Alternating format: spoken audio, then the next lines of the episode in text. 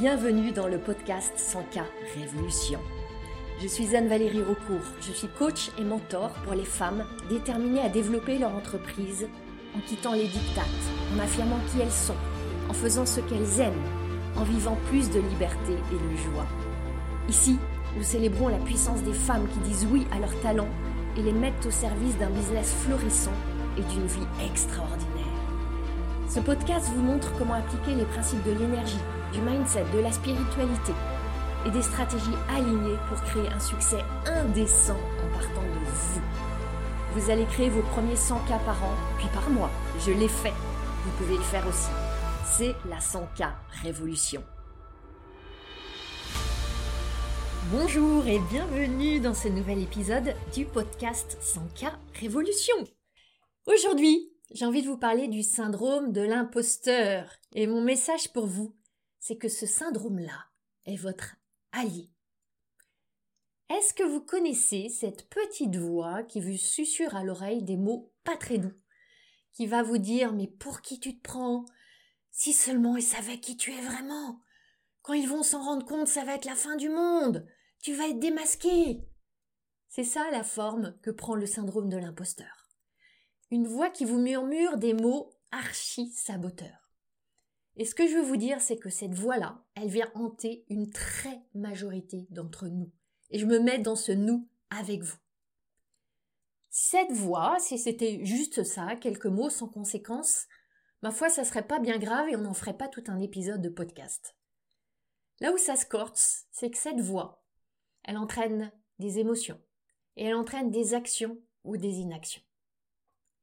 Et depuis 12 ans que j'accompagne des femmes, des femmes en transition, des femmes en création, des femmes en expansion, j'ai entendu des centaines de fois ces phrases. Et parfois, elles sont pas aussi claires que je les partagées là en ouverture du podcast. Ça peut prendre des formes plus insidieuses, plus camouflées. Vous allez vous dire par exemple, hum, je me sens pas encore prête, j'ai encore besoin de temps, je veux y aller tranquillement, respecter mon rythme, j'ai absolument besoin encore de ce diplôme, il me manque cette formation technique pour pouvoir lancer ma plateforme, etc., etc., etc.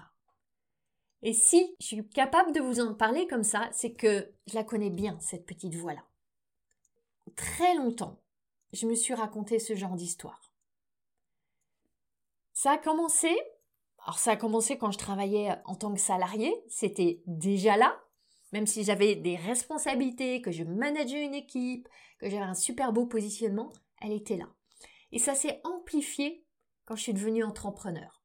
Quand je suis passée à travailler de la finance, à une bifurcation à 180 degrés, et j'ai fait une formation à l'école Boulle, puis une autre formation en décoration intérieure, j'ai pris un an pour me former, et en 2010, j'ai créé ma première entreprise. Un organisme de formation professionnelle en décoration intérieure. J'avais passé 16 ans dans la finance. Vous imaginez la panique pour mon cerveau de ce qui me disait Non mais pour qui tu te prends? Venons de la finance, pour qui tu te prends? Est-ce que tu te prends pour Valérie Damido, pour Stéphane Plaza, pour tel architecte d'intérieur? Non mais qui tu es Anne-Valérie? Et là, ça s'est manifesté par euh, des peurs bien spécifiques. Je me souviens très bien, j'avais notamment peur de ne pas réussir à réunir une équipe. Parce que personne ne voudrait venir travailler avec moi. Personne ne me ferait confiance. Personne n'aurait envie de contribuer à mon projet. Qu'est-ce qui s'est passé? J'ai des dizaines d'intervenants qui se sont présentés, qui ont accouru pour rejoindre mon équipe. Évidemment, j'avais aussi peur de ne pas trouver de clients. On va pas me trouver assez légitime, on va voir que j'ai pas d'expérience, on va voir que je suis une pauvre arnaqueuse. Ils vont regarder mon CV, ils vont voir que je viens juste d'atterrir dans cet univers, je suis pas crédible. Qu'est-ce qui s'est passé? J'ai eu abondance de clients, et de la presse, et des émissions télé, bien plus que j'aurais pu le prévoir. Et pour autant, je me sentais toujours une imposteur, jamais à ma place. Qu'est-ce qui se joue? Là derrière, si vous connaissez aussi ce genre de scénario, c'est un sujet d'identité. Je m'étais plongée dans des formations techniques, des formations métiers, j'avais accumulé les diplômes. mais je m'étais pas plongée dans un autre espace. L'espace de ce que ça nécessitait pour moi de devenir entrepreneur. À cette époque-là, j'étais pas encore accompagnée, coachée, soutenue dans cette dimension-là. Et c'est là qu'était ma fragilité. Parce que cette question de l'imposture, elle touche à notre identité. Elle nous dit Qui suis-je pour faire ça? Qui suis-je pour prétendre à être celle-là? Celle-là que dans ma perception, je ne suis pas et que je veux devenir. Mais est-ce que je le peux vraiment? Dans cet épisode, je veux vraiment dédramatiser ce qu'on appelle un syndrome. Pour que vous ne vous sentiez plus comme une espèce d'animal à part sur la planète de l'entrepreneuriat. Je vais vous partager mon propre parcours avec cette voix, si présente, si intense, si dérangeante.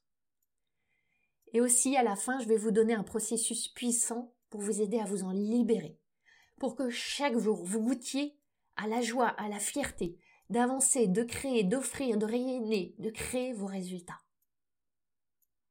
Commençons par ce mot de syndrome. On parle du syndrome de l'imposteur. Ce mot de syndrome, il vous donne le sentiment que vous êtes malade, que vous souffrez d'une maladie chronique, que quelque chose ne va pas avec vous. C'est pas une maladie rare dont vous seul seriez atteinte. C'est pas un syndrome qui serait un truc dont on peut jamais se libérer. Dédramatisons, c'est juste un symptôme. C'est tellement plus léger un symptôme. Il s'agit simplement d'histoires que vous vous racontez et que vous avez pris l'habitude de vous raconter autour du fait que vous n'êtes pas assez. Pas assez expérimentée, pas assez intelligente, pas assez formée, pas assez bonne, pas assez forte, pas assez extravertie, pas assez courageuse pas assez pour exercer cette activité, pour développer ce projet, pour créer ces résultats, pour parler à cette personne. Et vous allez considérer que vous n'êtes pas à la hauteur. Et qu'en plus, vous allez, bientôt être démasqué. Vous vous dites alors que vous n'êtes pas légitime. Pas légitime là où vous êtes ou pas légitime là où vous désirez aller. Vous avez menti, vous allez mentir, il y a tromperie, on vous a prise pour quelqu'un que vous n'êtes pas en réalité. Et vous, vous connaissez la réalité, mais pas les autres. Et quand les autres, ils vont s'en rendre compte, vous allez être ridiculisé et ça va être la honte. Et la honte, on n'a pas envie de la ressentir, la honte. Alors on anticipe. C'est comme s'il y avait un énorme malentendu sur qui vous êtes. Et en plus, vous êtes la seule à le savoir, à détenir ce secret. J'entends régulièrement cette phrase chez mes clientes, notamment les jeunes entrepreneurs, quand j'en accompagne, quand elles arrivent, qui sont en proie à cette voix qui leur dit, dès qu'elles envisagent de s'exposer un peu plus, non mais pour qui tu te prends? Non mais pour qui tu te prends? Et là, j'aime, avec un petit clin d'œil, leur retourner la question. Oui, vraiment, pour qui tu te prends? Si tu répondais à cette question.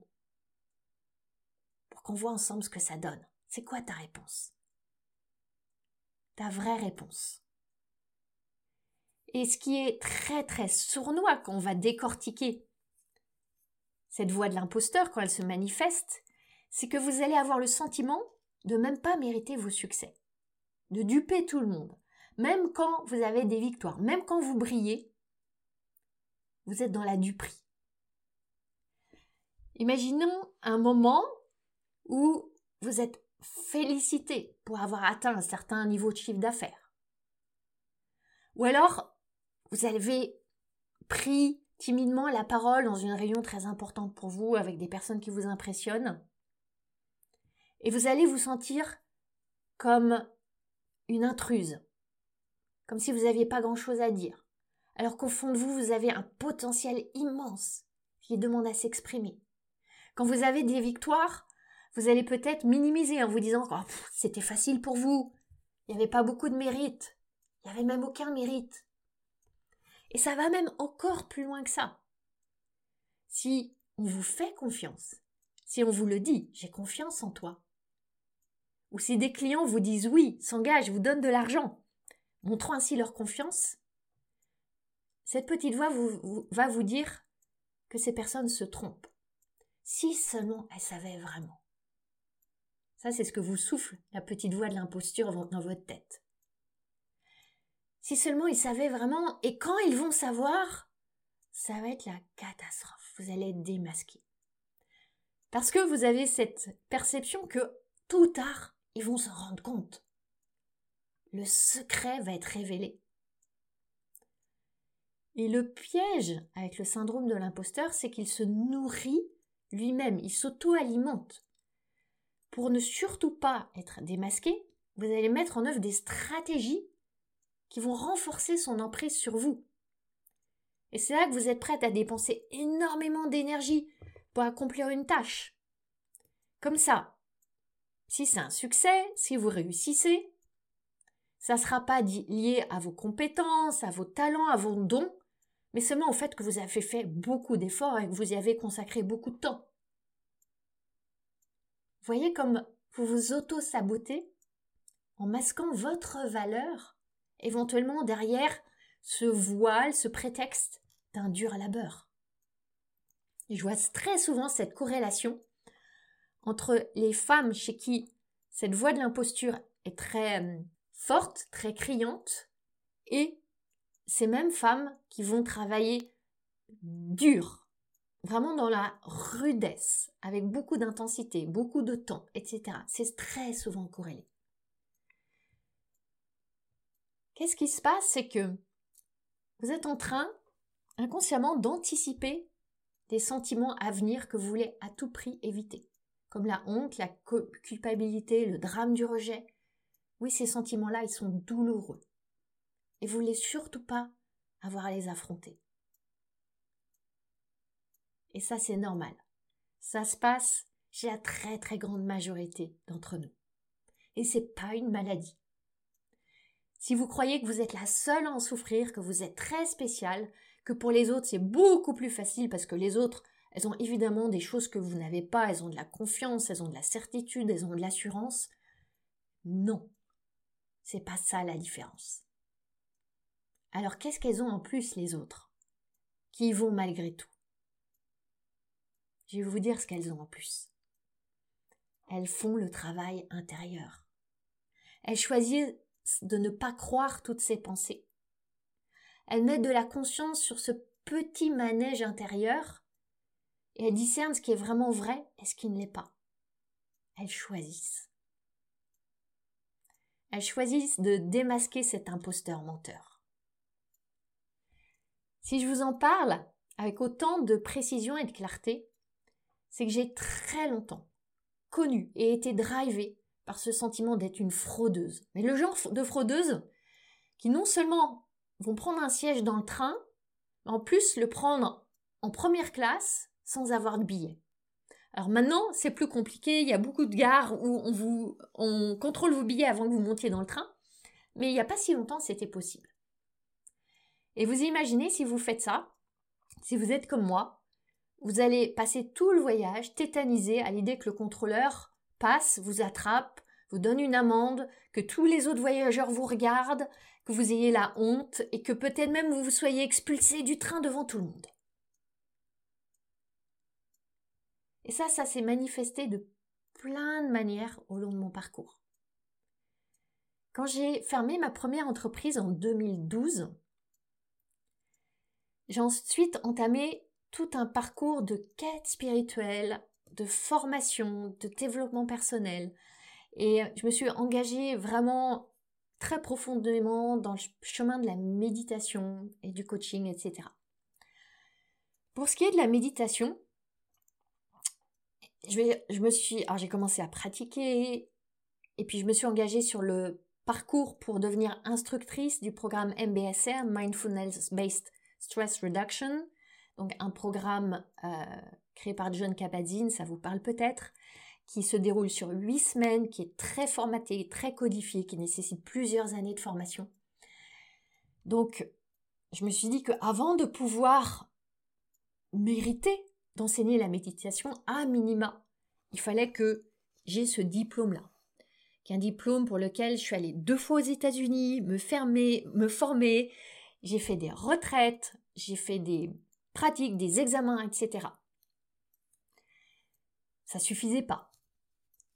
J'ai fait un, autre diplôme du Mindfulness Teacher Institute qui est en Angleterre. Je me suis formée euh, pendant toute une année. Je suis allée quatre fois une semaine en Angleterre pour avoir un autre diplôme avec un autre examen, etc. énormément d'engagement, de temps, d'énergie, d'argent. Essayé juste de faire taire cette petite voix en étant dans cette course au diplôme, au certificat, à la reconnaissance, à la validation. Et c'était sans fin. Il vous manque toujours le dernier diplôme, la dernière certification pour vous sentir vraiment prête. C'est une pure illusion. Et je me donnais le prétexte que non, non, c'était pas pour euh, me sentir plus légitime, que c'était parce que j'aimais me former, que j'aimais apprendre, que j'aimais côtoyer cet univers, que j'aimais être inspirée par ces grands enseignants. Et c'est vrai. Mais il y avait aussi une autre vérité qui côtoyait celle-là. C'est que j'espérais que les diplômes allaient me donner la légitimité. J'ai commencé à enseigner la méditation, à la fois en entreprise et puis auprès de groupes de particuliers. J'étais tétanisée au début. Non mais qui est-ce que j'étais? Pour qui je me prenais? Pour m'insérer dans cette lignée multimillénaire de grands enseignants, de traditions spirituelles euh, profondes, et, moi, petite Anne-Valérie, qui allait oser transmettre ces messages de sagesse et, guider des gens et les aider à transformer leur vie, etc.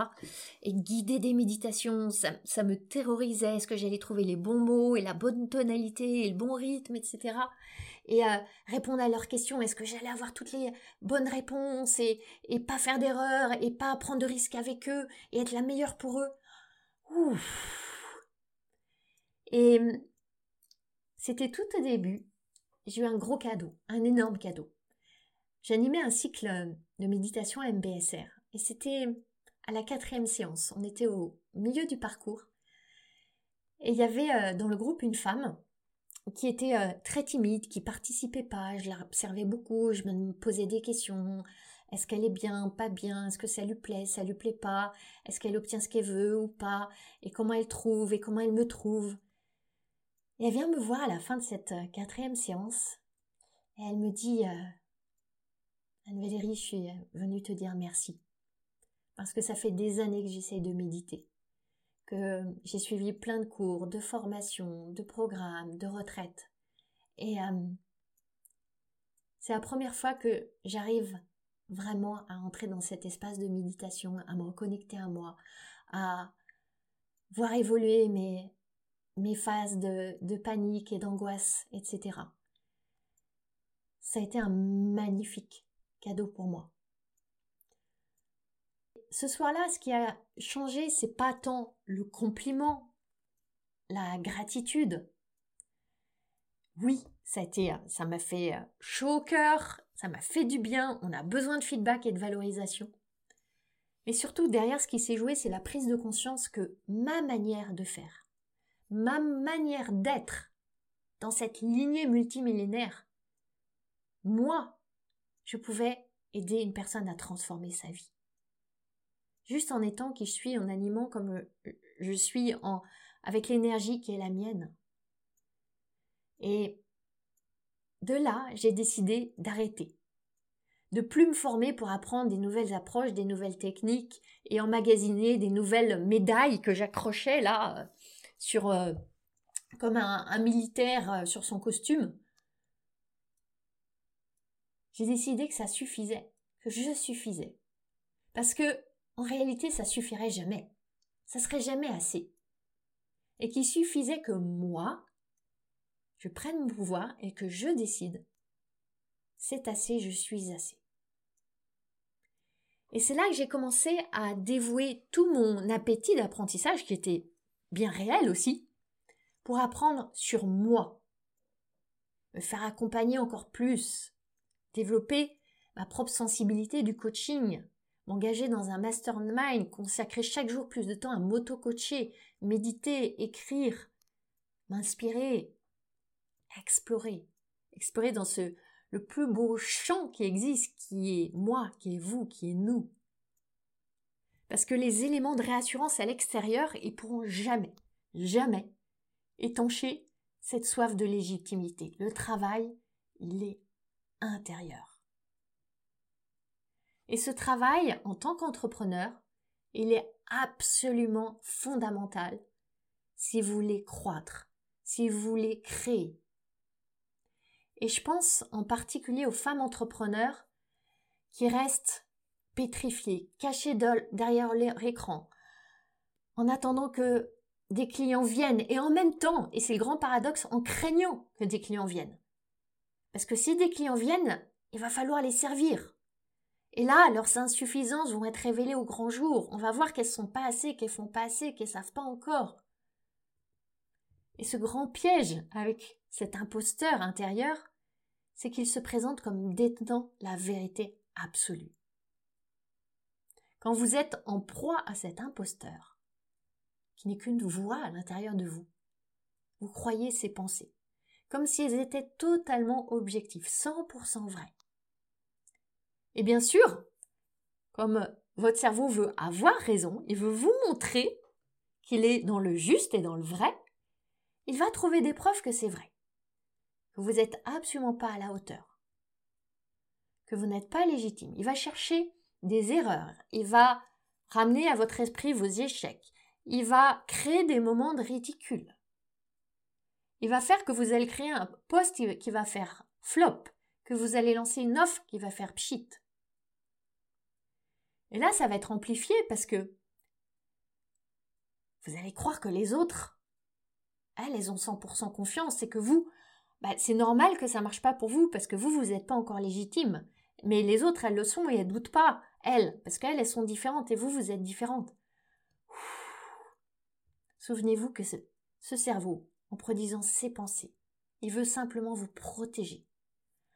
En vous maintenant dans un certain confort, qui est inconfortable en réalité. C'est tellement inconfortable de ressentir ça. Mais ce qui est fascinant, c'est que c'est perçu comme plus confortable que le risque éventuel d'être jugé ou critiqué. Et c'est là que vient le temps de changer de perspective. Et une autre manière de voir ce qui se trame, c'est de considérer que vous êtes simplement dans une période de transition. Vous passez d'une ancienne à une nouvelle identité. Vous êtes dans une mue. Comme la chrysalide qui veut devenir papillon. Et la chrysalide qui veut devenir papillon, il y a un temps de liquéfaction, puis de recréation, qui doit être extrêmement inconfortable, qui nécessite de mobiliser beaucoup de ressources. Et dans cette phase de mue, votre sentiment d'imposture, il est amplifié. Il peut être là, en fait. Par moments juste là, en sourdine. Vous arrivez à le voir, à pas vous laisser emporter. Et puis il y a des moments de bascule d'identité où c'est amplifié. C'est quand vous allez par exemple passer de salarié à entrepreneur.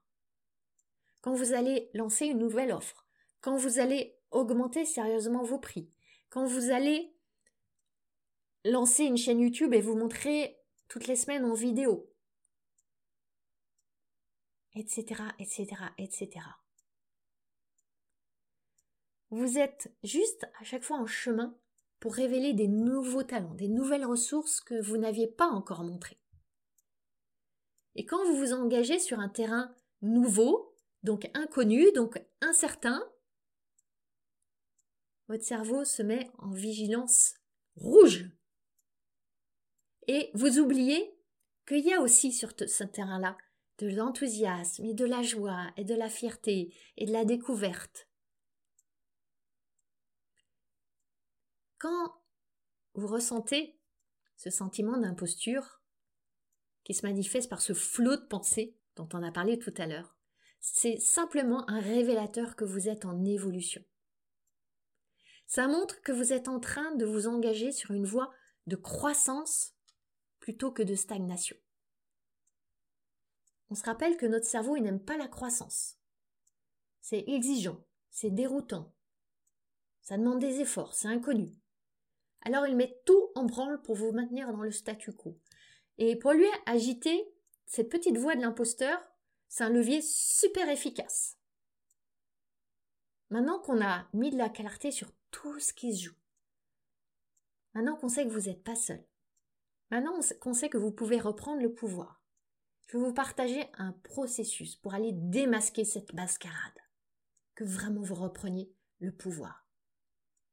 Un processus en trois étapes. La première étape, ça commence par la prise de conscience. C'est pas possible de transformer quelque chose dont on ne connaît pas l'existence. C'est pas possible de se libérer d'un problème si on l'a pas identifié. On va pas trouver une solution quand on ne connaît pas le problème. Et ce qui est délicat avec ce sentiment d'illégitimité quand il est aux commandes, c'est que la plupart du temps, on ne le voit pas. On fusionne tellement avec, on croit tellement que c'est une vérité vraie qu'on ne le voit pas. Donc la première étape, c'est vraiment de prêter attention à cette voix. Cette voix qui vous demande pour qui vous vous prenez,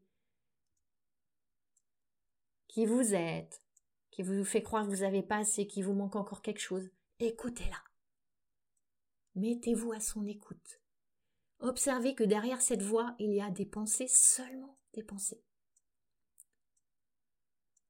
Sur quoi est-ce que ces pensées se portent? Est-ce qu'elles jugent que vous manquez de qualité, que vous n'avez pas assez d'expérience, que vous n'avez pas la capacité à réussir contrairement aux autres? Prenez le temps d'identifier quelles pensées motivent ce sentiment, que vous êtes vraiment, vraiment une imposteur. Parce que je suis prête à parier que vous avez vos pensées routinières, celles qui vont très facilement se manifester dès que vous entrez dans le champ de l'inconnu. La deuxième étape, c'est d'observer que ces pensées ne sont que des pensées. Elles ne sont que des pensées qui sont l'indicateur que vous êtes en évolution. Et que cette évolution, cette croissance, elle va générer de l'inconfort l'inconfort qui va avec l'inconnu. Et que tout ça est un processus tellement normal, tellement humain, que vous traversez comme des millions d'autres femmes ont traversé, traversent et traverseront. Une pensée, c'est un phénomène évanescent qui se présente dans votre cerveau et que quand elle s'est présentée, vous pouvez choisir ce que vous en faites. Vous pouvez choisir de les croire ou de ne pas les croire. Vous pouvez choisir de les adopter comme de pure vérité ou les remettre en question. Est-ce que c'est vrai que j'ai pas assez d'expérience? Est-ce que c'est vrai qu'il me manque encore un diplôme? Est-ce que c'est vrai que je suis pas assez? Est-ce que c'est vraiment vrai? Passez en revue toutes les raisons que votre cerveau vous présente sous forme de pensée toutes les raisons pour lesquelles vous ne devriez pas lancer votre offre, vous ne devriez pas accompagner tel client, vous ne devriez pas mettre votre prix à ce niveau que vous jugez un peu fou. Et vous allez vous rendre compte, et vous pouvez même en rire, que l'imposture, elle est en fait du côté de l'imposteur lui-même, qui essaye de vous embrouiller. Peut-être que dans le passé, probablement dans le passé, vous avez eu l'habitude de donner raison à ces pensées. Et plus vous leur donnez les raisons, plus vous leur donnez du poids. C'est comme si vous les chargiez. Et plus vous donnez du poids à des pensées, plus vous êtes lourde, plus vous êtes pesante, plus en vous c'est pesant. Or, je sais que vous avez envie de vous élever, de vous envoler, de créer des résultats époustouflants. Vous voulez grandir. Vous voulez que votre montgolfière, elle vole très haut. Comment est-ce possible avec des pensées lourdes, pesantes, qui ont du poids? Ces pensées, c'est comme, imaginez la nacelle d'une montgolfière avec des gros sacs de sable accrochés tout autour. Je vois une nacelle en osier, comme autrefois, avec une magnifique montgolfière colorée. Et le ballon est tout gonflé. Elle demande qu'à s'élever. S'élever dans le ciel bleu, clair, limpide, à aller vers vos étoiles. Seulement, il y a ces gros sacs de sable qui la retiennent au sol. Ces sacs de sable, ce sont vos pensées, ce sont vos histoires limitantes, ce sont vos croyances. Il vous appartient de couper ces sables, ces sacs. Ah, il n'y a pas besoin de tous les couper pour que la montgolfière commence à s'élever? Un à la fois. Une pensée à la fois, une croyance à la fois. Il suffit d'un sac en moins pour vous commencer à expérimenter la légèreté de la flottaison. Et ça, couper ces sacs de sable, ça revient à introduire du doute. Est-ce qu'il y a vraiment jamais eu un moment dans le passé où vous avez su faire ça, où vous avez été celle-là, où vous avez fait preuve de ce courage, de cette force, de cette résilience. Est-ce qu'il y a vraiment aucun moment du passé où vous avez su convaincre, où vous avez su vendre, où vous avez su porter votre message, où vous avez pris votre place? Introduisez le doute. Créez des fissures dans cette croyance, dans cet amalgame de pensée. La troisième étape, ça va être intentionnellement d'orienter votre attention vers d'autres pensées. La première pensée, elle s'est sans doute présentée spontanément. Elle arrive dans votre esprit, vous ne l'avez pas choisie, elle s'offre à vous. Et là, dès que vous mettez le projecteur de la conscience dessus, vous avez deux possibilités. Croire cette pensée, et dès que vous commencez à la croire, vous allez l'alimenter, la nourrir, lui ajouter du poids, comme on vient de le voir, l'amplifier, elle va prendre de plus en plus d'espace en vous, elle va commencer à générer des émotions. Et vous avez une autre possibilité. La questionner, la fissurer, introduire du doute, voir si elle est vraiment, vraiment, vraiment vraie. Et partant de là, vous allez pouvoir choisir d'autres pensées, des pensées qui vous soutiennent, des pensées qui vous font du bien, des pensées qui vous servent sur le chemin de l'atteinte de vos résultats. Et c'est à vous qu'il appartient de faire ce travail. C'est un travail intérieur. Si vous attendez que la confiance vous vienne de l'extérieur, ça ne marchera pas. Parce que le grand paradoxe dans tout ça, c'est que les compliments, ils vont faire que renforcer la peur de l'imposture.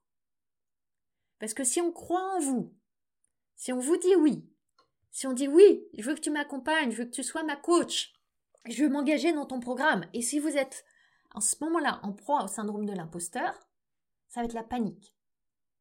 Vous allez craindre encore plus de décevoir, de ne pas être à la hauteur, vous allez être en panique, et ça va créer exactement ce que vous redoutez. Vous n'allez pas être dans la bonne énergie. Vous allez accompagner cette cliente, on était à chaque fois dans le doute, dans la remise en question, euh, vous allez dépasser vos limites, vous n'allez pas vous honorer, vous n'allez pas être en intégrité, et vous allez vous sentir de plus en plus comme une imposteur. Vous seul, vous pouvez vous faire confiance. Vous seul, vous pouvez vous offrir ce cadeau de la confiance. C'est quand vous vous l'offrez qu'il a vraiment de la valeur. Oui, des hum, signes de confiance, des signes de reconnaissance, de la valorisation de l'extérieur, ça peut faire du bien, bien sûr, et c'est bon. Et en même temps, je ne crois pas que ce sont ces éléments-là qui vont créer votre socle de confiance et qui vont ramener la voie de l'imposture à sa juste place, c'est-à-dire dans un petit tiroir au fin fond de votre cerveau. Et pour terminer, je vais vous partager cette perspective que j'aime, qui est que ce que je me dis, c'est qu'à chaque fois que ce sentiment d'imposture ressurgit en moi, et il ressurgit, de ci, de là, notamment quand je suis fatiguée, quand je suis en énergie basse, euh, quand vraiment mon corps est en train de me dire hey, repose-toi, et là il va agiter l'imposture aussi comme un, un indicateur intéressant. À chaque fois qu'il ressurgit, ça me dit que je suis en train d'évoluer vers une nouvelle phase de mon identité. plus forte, plus audacieuse, plus courageuse, plus créative, plus ambitieuse. Et c'est là que ce sentiment de ne pas être légitime, c'est votre allié. C'est un indicateur, c'est une invitation, c'est une stimulation. C'est une réaffirmation. Oui, je suis en train de croître, je suis en train d'évoluer d'une identité à une autre, je suis en train de déployer le courage de faire ce chemin-là.